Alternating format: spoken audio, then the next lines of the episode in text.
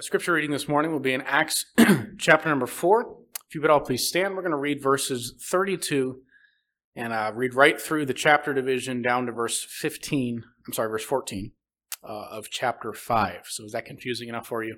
Uh, Acts 4, 32 down to chapter 5, verse 14. And uh, let's read these responsively. So I'll read the first verse and ask that you join with me on the second verse. We'll continue every other verse. Acts chapter 4, beginning in verse 32. Now the full number of those who believed were of one heart and soul.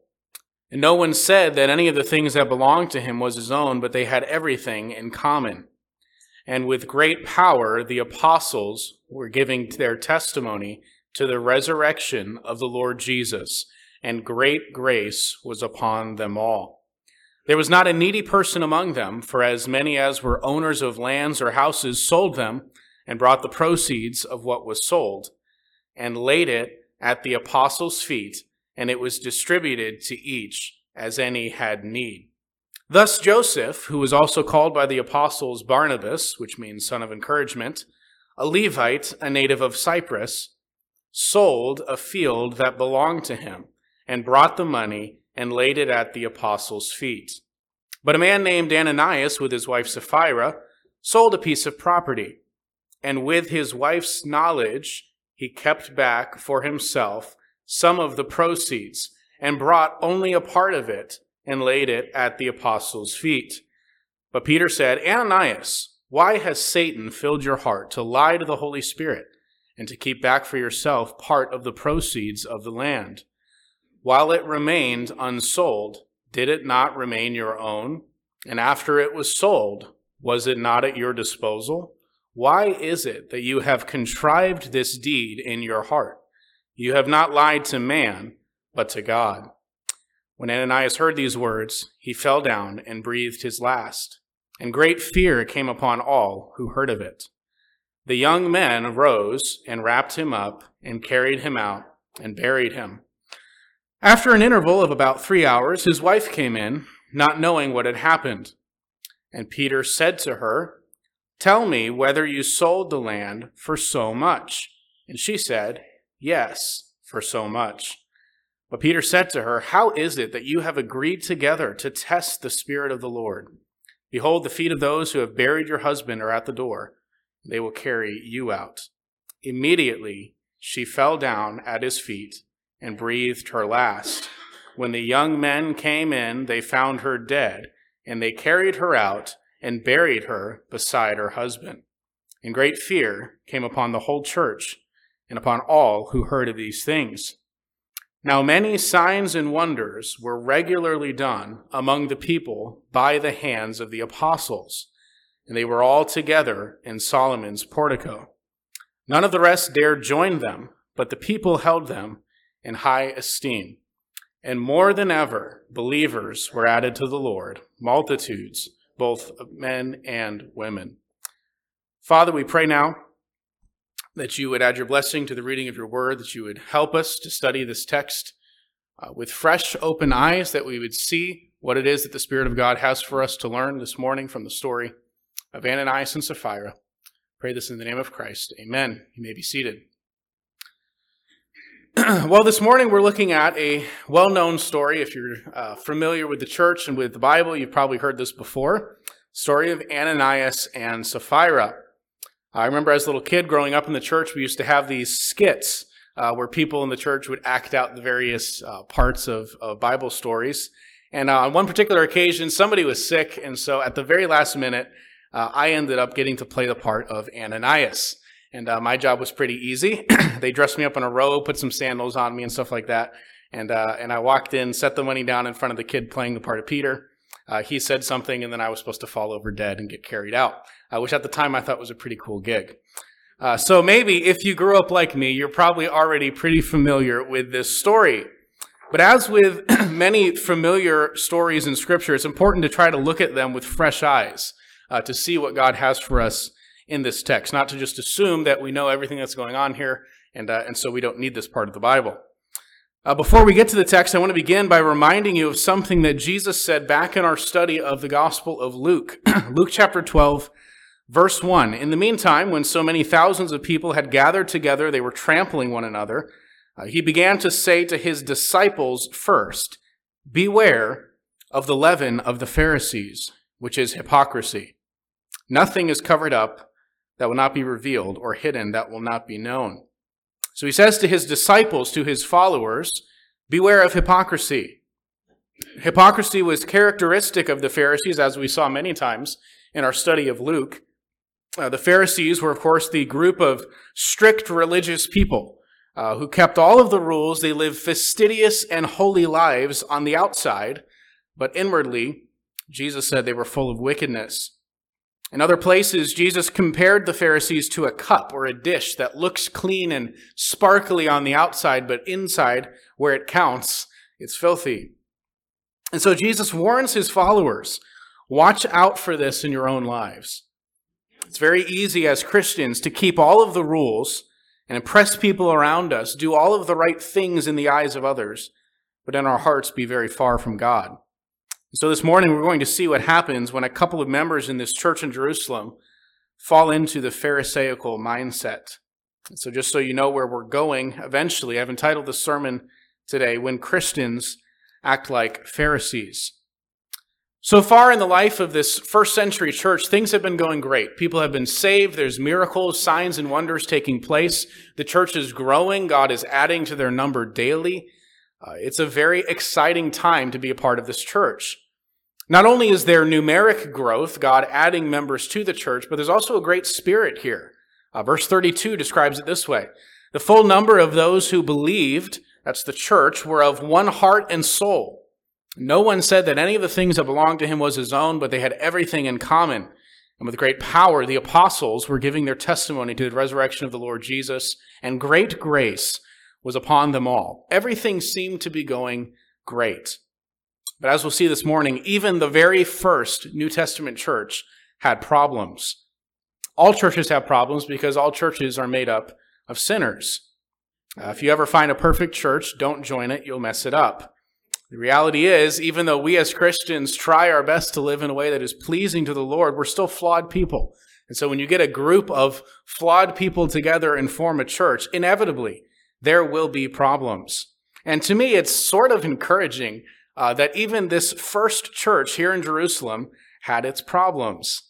Even in these early days when God's hand was clearly at work blessing this church, it wasn't a society of perfect people. And today we'll see the very first issue that rises up in the life of this church. Back in chapter 2, Luke had already told us about the radical generosity of this church. But he reminds us again here in chapter 4, sort of to set up what, what's coming with Ananias and Sapphira. Verse 34 says, There was not a needy person among them, for as many as were owners of land or houses sold them and brought the proceeds of what was sold and laid it at the apostles' feet, and it was distributed to each as any had need. By the way, the irony is not lost on me that I'm preaching this text uh, the day after our rummage sale. I didn't plan it that way, it just sort of worked out. I didn't pick the date or anything. Uh, so, those of you who sold things, make sure you give all the proceeds, or we will know. I'm just kidding. Um, but th- this sort of idea goes all the way back to the New Testament. People uh, selling things, giving the proceeds to the church. In this case, the generosity of this early church extended even to large scale things like property or houses. I mean, can you imagine uh, selling a field or a house or something maybe you didn't really need, but that's still uh, quite a large sum of money to just give to the church. And yet, this is what was taking place. And Luke highlights one such scenario in verse 36. Uh, it says, Joseph, who was also called by the apostles Barnabas, which means son of encouragement, a Levite, a native of Cyprus, he sold a field that belonged to him and brought the money and laid it at the apostles' feet. Now, Barnabas uh, is just a really cool guy. We're going to run into him a lot in our study of the book of Acts. Uh, Barnabas ends up being the only one willing to receive the Apostle Paul when he is first uh, converted to Christ. Barnabas is then chosen by God to be a missionary with Paul. They travel around uh, planting churches everywhere they go. Barnabas is just a great guy. And you'll notice here, by the way, in verse 36, his name is actually Joseph. Uh, Barnabas is sort of a nickname that the apostles gave him. And it means son of encouragement, which gives you an idea of the kind of reputation uh, that Barnabas had here in this church. Luke tells us that Barnabas sold a field that was his, it belonged to him, and he brought the money from the sale, laid it at the apostles' feet.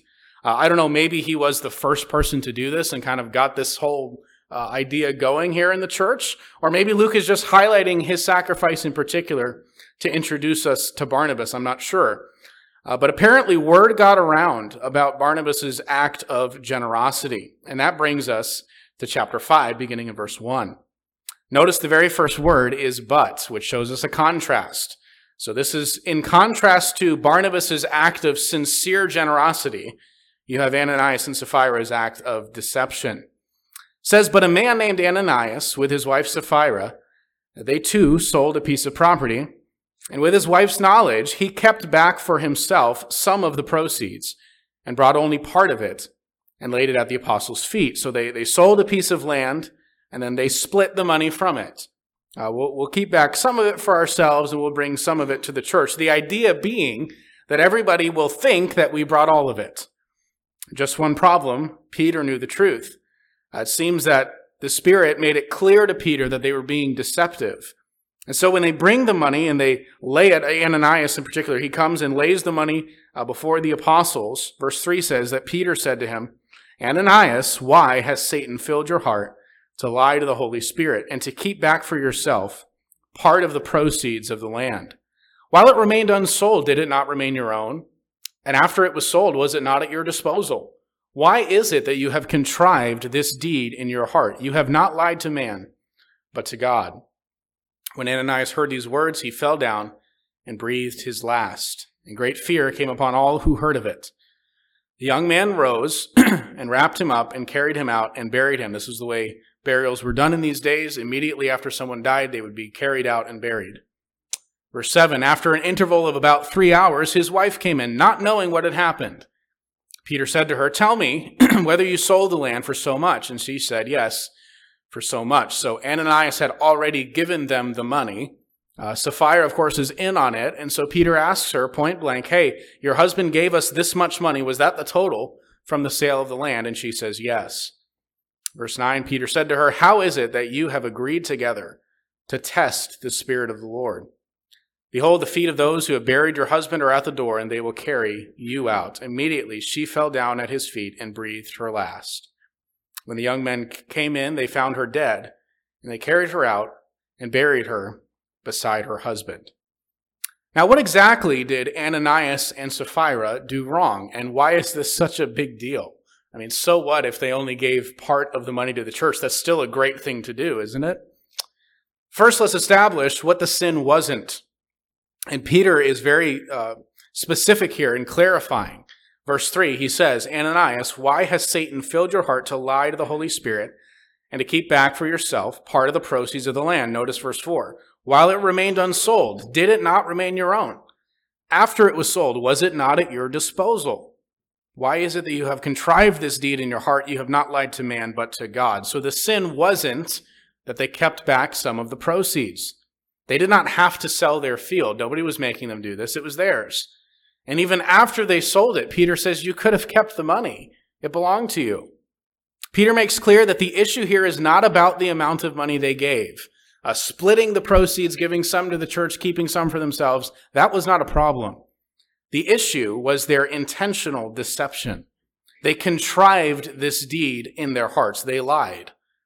Notice that Peter said they lied to God, to the Holy Spirit, probably meaning that they had vowed to God to give the proceeds from the sale. And maybe after it had sold, they had a change of heart and decided to keep it for themselves.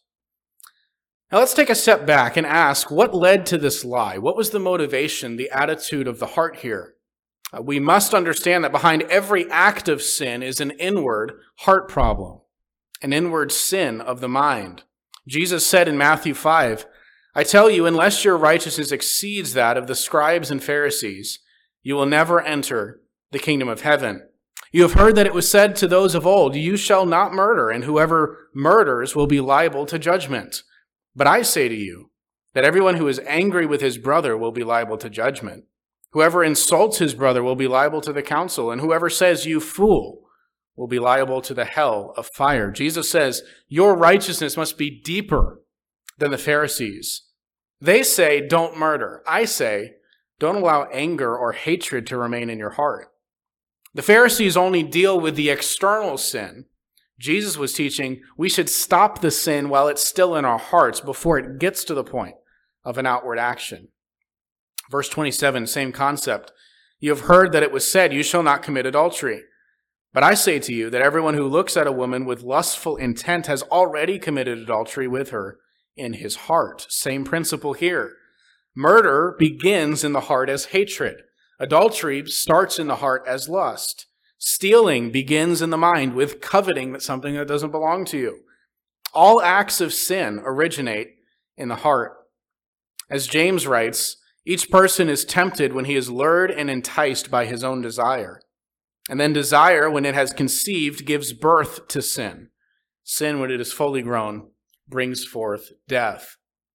And so Peter said to Ananias, Why has Satan filled your heart to do this? Why have you contrived this deed in your heart?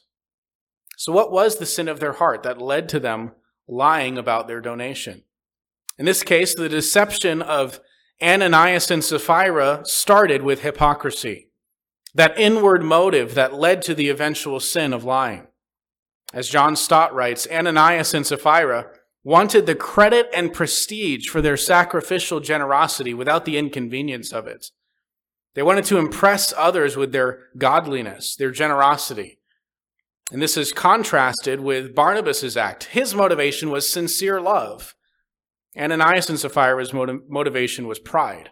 They wanted the accolades. They wanted the praise of man. They wanted to have the reputation that Barnabas and others had for their generosity. Hypocrisy is the heart of their sin. The sinful mindset of the Pharisees had infected the church. God really hates hypocrisy. The people who frustrated Jesus the most throughout his time on earth were the hypocritical, fake religious crowd. Jesus said in Matthew 23, He said to the crowds and to His disciples, The scribes and the Pharisees sit on Moses' seat. So do and observe whatever they tell you, but not the works that they do, for they preach but do not practice. They tie up heavy burdens hard to bear and lay them on people's shoulders, but they themselves are not willing to move them with their finger. They do all their deeds to be seen by others. They make their phylacteries broad and their fringes long. They love the place of honor at feasts and the best seats in the synagogues and greetings in the marketplaces and being called rabbi by others. Verse 5 there is really key to understanding the mindset of the Pharisees. All the good things that they do, they do to be seen by others. There's no sincerity there. They're not trying to please God as much as they're trying to impress others. Again, some of Jesus' harshest words were leveled at these religious hypocrites. Verse 25 Woe to you, scribes and Pharisees, hypocrites! For you clean the outside of the cup and the plate, but inside they are full of greed and self indulgence. You blind Pharisee, first clean the inside of the cup and the plate, that the outside also may be clean. Woe to you, scribes and Pharisees, hypocrites! For you are like whitewashed tombs, which appear which outwardly appear beautiful, but within are full of dead people's bones and all uncleanness. So you also outwardly appear righteous to others, but within you are full of hypocrisy and lawlessness. God hates hypocrisy.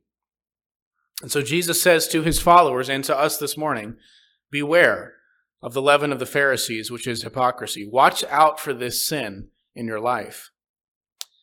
Now, isn't it a bit severe of God to kill Ananias and Sapphira over this? I mean, yeah, they lied. They, they were trying to impress people with their good deeds, but still, this action of God seems a bit harsh. And I think the reason that we feel that way when we read these texts is because we have become so accustomed to mercy that we expect it. And when we expect God to be merciful, justice seems unjust.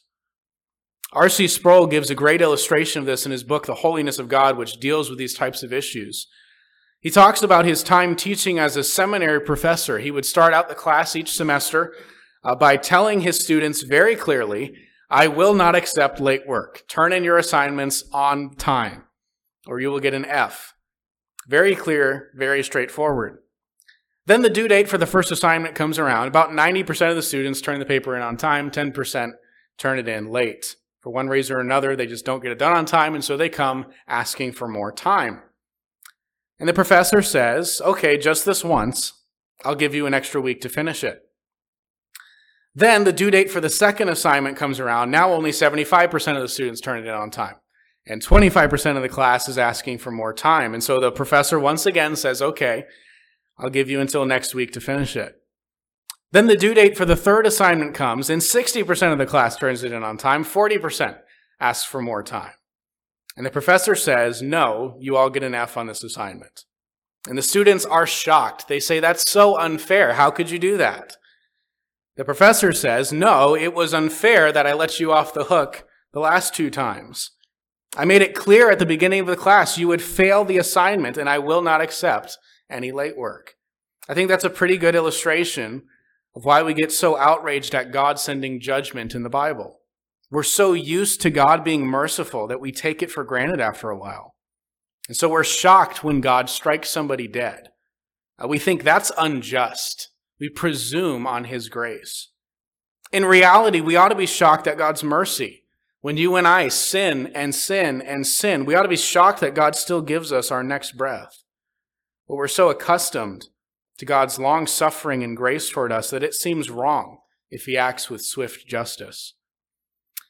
In the case of Ananias and Sapphira, I also think that God did this to set an example right at the start of the church that sin is a big deal.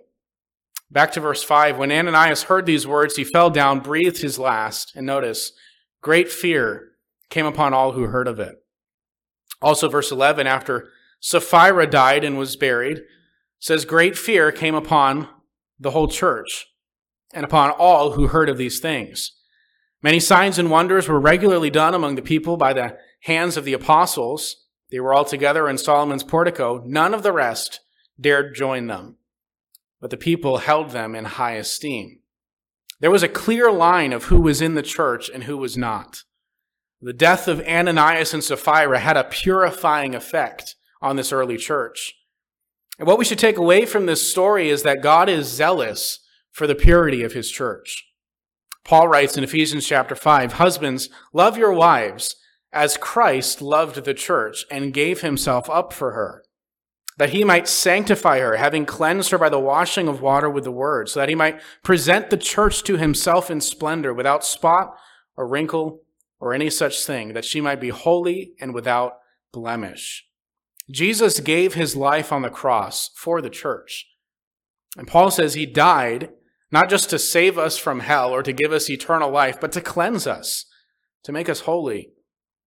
Jesus suffered and died so that sinners could have their lives and hearts transformed by the gospel. And so to be a religious hypocrite, fostering sin in your heart while you seek to impress others with your show of spirituality, this is a disgrace to the death of Jesus. He died to save us from sin and purify a people for himself. And so hypocrisy, especially, is a heinous sin in the sight of God.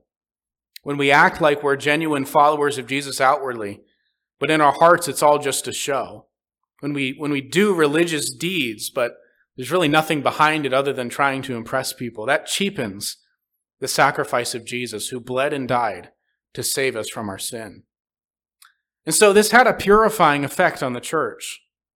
So far in our study of the early church here in the book of Acts, the church has been just growing and growing, more and more people being added, baptisms, new members. This was a daily occurrence for this church. God's hand was clearly at work in their midst in an incredible way.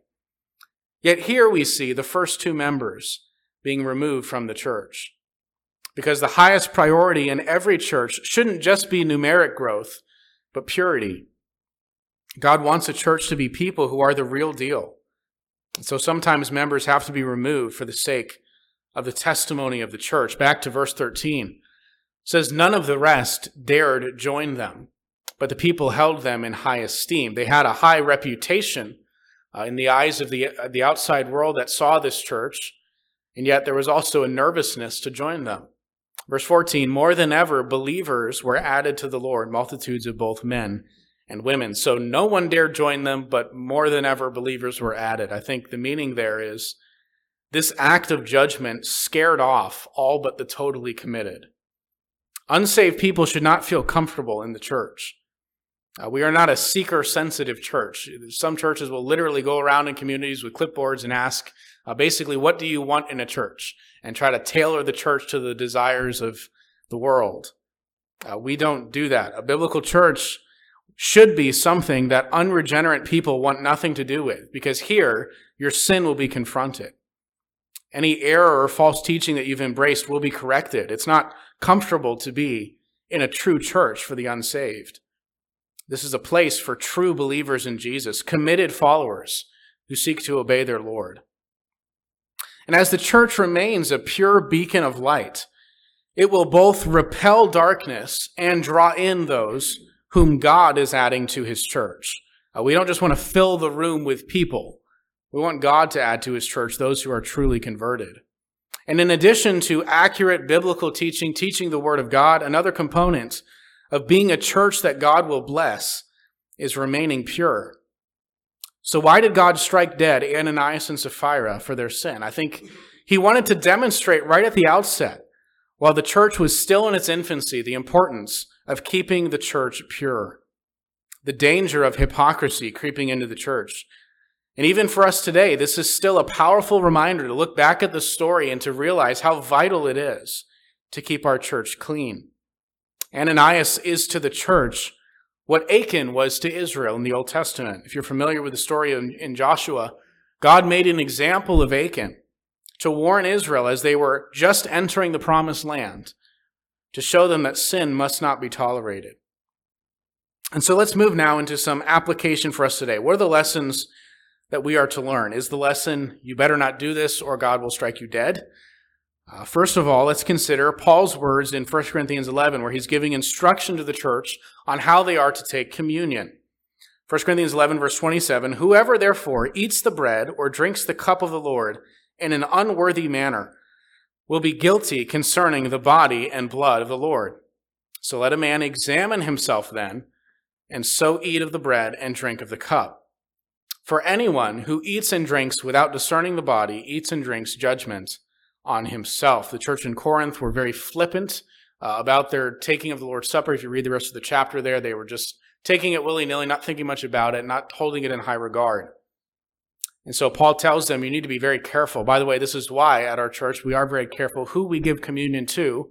And I always remind you, and I always will, before we take communion as a church, that this, this is a time for self examination. I want this to be taken very seriously. Paul says, some of you in Corinth have not examined yourself properly before taking communion. And as a result, you've brought judgment on yourself. You see that in verse 29. And here's the kind of judgment he's referring to. Verse 30. This is why many of you are weak and ill, and some have died. But if we judged ourselves truly, we would not be judged. So Paul says to the church in Corinth, because some of you have been taking communion flippantly in an unworthy way, some of you have become sick or even died as a result of God's judgment. So God does still at times physically judge those who persist in sin. James chapter 5 says, Is anyone among you sick? Let him call for the elders of the church and let them pray over him, anointing him with oil in the name of the Lord. And the prayer of faith will save the one who is sick, and the Lord will raise him up. And if he has committed sins, he will be forgiven. Therefore, Confess your sins to one another and pray for one another that you may be healed. So when you get sick, James says, check your heart. Of course, it's not always God's judgment. Good and godly people do get sick, but it is something to consider. When you do get sick, to examine your heart, make sure that you're repentant of any known sin. Same thing with the Lord's table. This is a time for members of a church to do a heart check, to examine ourselves, make sure that we are right with the Lord. Don't presume on God's grace. Don't, con- don't continue in sin expecting that God will just keep letting it slide. That's the lesson of Ananias and Sapphira. A truly repentant heart turns from sin. And this is what the whole Christian life is supposed to be a life of continually repenting, hungering and thirsting after righteousness, pursuing Christ likeness and godliness. And so, as an individual, the lesson is fear God and fight sin in your life. More on that in a minute. As a church, Speaking more broadly here, I think the lesson is to keep the church pure. Now, normally, God doesn't kill members like this. Again, I think this was a particular example for the early church to demonstrate how seriously sin must be dealt with. The normal means that Jesus has given to his church is, is the spiritual accountability of its members for one another. We are given the responsibility of dealing with sin in our own congregation. Paul, writing again to the church in Corinth, says, It is actually reported that there is sexual immorality among you, and of a kind that is not tolerated even among pagans. For a man has his father's wife. So apparently there was a man in this church in Corinth that was having an immoral relationship with his mother or maybe his mother in law. Verse 2 And you are arrogant, Paul says. Ought you not rather to mourn? Let him who has done this be removed from among you. For though absent in body, I am present in spirit, and as if present, I have already pronounced judgment on the one who did such a thing. When you are assembled in the name of the Lord Jesus, and my spirit is present, with the power of the Lord Jesus, you are to deliver this man to Satan for the destruction of the flesh, so that his spirit may be saved in the day of the Lord. Your boasting is not good. Do you not know that a little leaven leavens the whole lump? Cleanse out the old leaven that you may be a new lump, as you really are unleavened. And then verse 11 Now I am writing to you not to associate with anyone who bears the name of brother if he is guilty of sexual immorality or greed, or is an idolater, reviler, drunkard, or swindler, not even to eat with such a one. For what have I to do with judging outsiders? Is it not those inside the church whom you are to judge? God judges those outside. Purge the evil person from among you. So Paul says about this guy in Corinth that you need to get him out of the church, remove him immediately. Now, this is not what should be done in all situations. As a general rule, private sin should be dealt with privately, and public sin should be dealt with publicly. And generally, it's best to follow the outline in Matthew 18 that Jesus provides for us, taking progressive steps before we finally remove someone from membership. In other words, you don't normally jump right to that. Normally, you confront them, give them an opportunity to repent. But in this case, the sin of immorality with his mother or mother in law was so flagrant and just open that Paul says, forget the process, get that guy out of your church now. Open sin in the church cannot be tolerated. Like pulling weeds that the flowers may grow or cutting out cancer for the health of the body. You have to deal with sin in the church for the church as a whole to remain pure in God's sight. And so the goal of spiritual accountability is twofold. Uh, to call those in the church who are true followers of Christ to live holy lives and secondly, to remove from the church those tares among the wheat. Uh, you can tell a lot about someone's spiritual condition by how they respond when they are confronted with their sin. And in a church that practices real spiritual accountability, this will have a purifying effect on some, and it will inevitably drive out others. And both of those are good things. May not seem like good things. It's hard when people leave the church uh, I want everybody to stay. I want everybody to join the church and stay here forever. Uh, but if we're going to be a true church that takes following Christ seriously, preaching the truth, teaching God's law, spiritual accountability among our members, these are duties that we have to keep the church pure. The purity of the church is a big deal to God. That's why Jesus died, to purify a people for himself. And each local church is an outpost of God's kingdom in the world. We are displaying to our community what it looks like to follow Jesus. And so the reputation of Christ is at stake and how we live before the watching world. That may in fact be why here in Acts chapter 5 is the first mention of the word church in all of the book of Acts. In fact, in all of Luke's writing. He's referred to gatherings of Christians in Acts, but here's the first time the actual word church appears. And I don't think it's a coincidence that it first appears here after this incident with Ananias and Sapphira because the church is a called out assembly of people, separate from the world. We are to be seen by those around us as different, called to a, a life of following Christ. Another side note uh, alongside this point I'll mention is the very first time that Jesus says the word church is in Matthew 18, uh, right in the middle of teaching on church discipline, dealing with sin in the church. He says there in that passage, if you see a brother sinning, confront him. If he doesn't listen, take a couple others with you, confront him again. And if he still will not repent, then you bring it before the church. And if he doesn't listen to the whole church calling him to repentance, then remove him from the church. That's all in Matthew 18.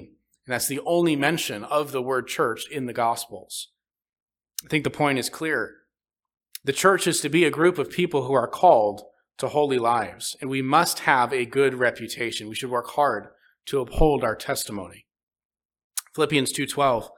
Paul says, "Therefore, my beloved, as you have always obeyed, so now, not only as in my presence, but much more in my absence, work out your own salvation with fear and trembling, for it is God who works in you, both to will and to work for his good pleasure. Do all things without grumbling or disputing, that you may be blameless and innocent, children of God without blemish in the midst of a crooked and twisted generation, uh, among whom you shine as lights in the world. And so the overall application for us today is fear God and keep his commandments. Ananias, why did you test the Spirit? You knew that this was wrong and you did it anyway. You thought you could, you, would see if you could get away with it. When I was a kid growing up in upstate New York, there were a few times during the winters there when I walked out on some ice that wasn't particularly thick. Uh, maybe a portion of a lake had frozen over or something, and I would test it out just to see if I could walk on it, maybe do some skating or something. And so you'd take a step out and kind of listen for any cracking. Uh, you jump up and down a little bit before you take the next step just to make sure that it's all good. Ananias and Sapphira were acting like someone who just waltzes out over the ice and takes their chances. They put God to the test to see if they could get away with it. And most of us act like this all the time. We sin willingly. We don't even consider if God might send swift judgment on us for what we're doing. Doesn't even cross our minds. We test God. And so we need to recover a healthy fear of the Lord. This is why we hold each other accountable. Uh, this is why I don't hold back from preaching uh, even hard sermons that confront every one of our sins, including my own. It's for our own good. I don't want you under God's judgment. I want you to live a blessed life. I want Judgment Day to be a good day for you. The fear of the Lord is the beginning of wisdom. We would all do well in light of our study this morning to fear God. 2 Timothy 2:19 God's firm foundation stands bearing his this this seal. The Lord knows who are his, and let everyone who names the name of the Lord depart from iniquity. In other words, if you're going to claim to be a Christian, you better live that and not just say that. Now, all of us at times are like Ananias and Sapphira. We all are hypocrites each one of us has ran out across that ice and just assumed that we're going to be okay. God's not going to judge me. I'll get away with this again. But we must learn from the example here in Acts chapter 5 not to take advantage of God's patience and grace toward us. The Christian life is one of continual repentance. It's not that you're never going to sin, you are. The question is, do you turn from that? As soon as we spot the sin or hypocrisy or wicked thoughts in our heart, we must confess that to God and repent. Don't allow sin to fester inside of you. And don't fall into unbroken habitual patterns of sin. Fear God and repent. And the Lord's Supper gives us a great opportunity to do just that. A communion is yet another means by which God has ordained for the purity of the church to be maintained. It's a time of regular self examination and repentance. So I'm going to ask Brother Malachi to come to the front at this time. We're going to take the Lord's Supper.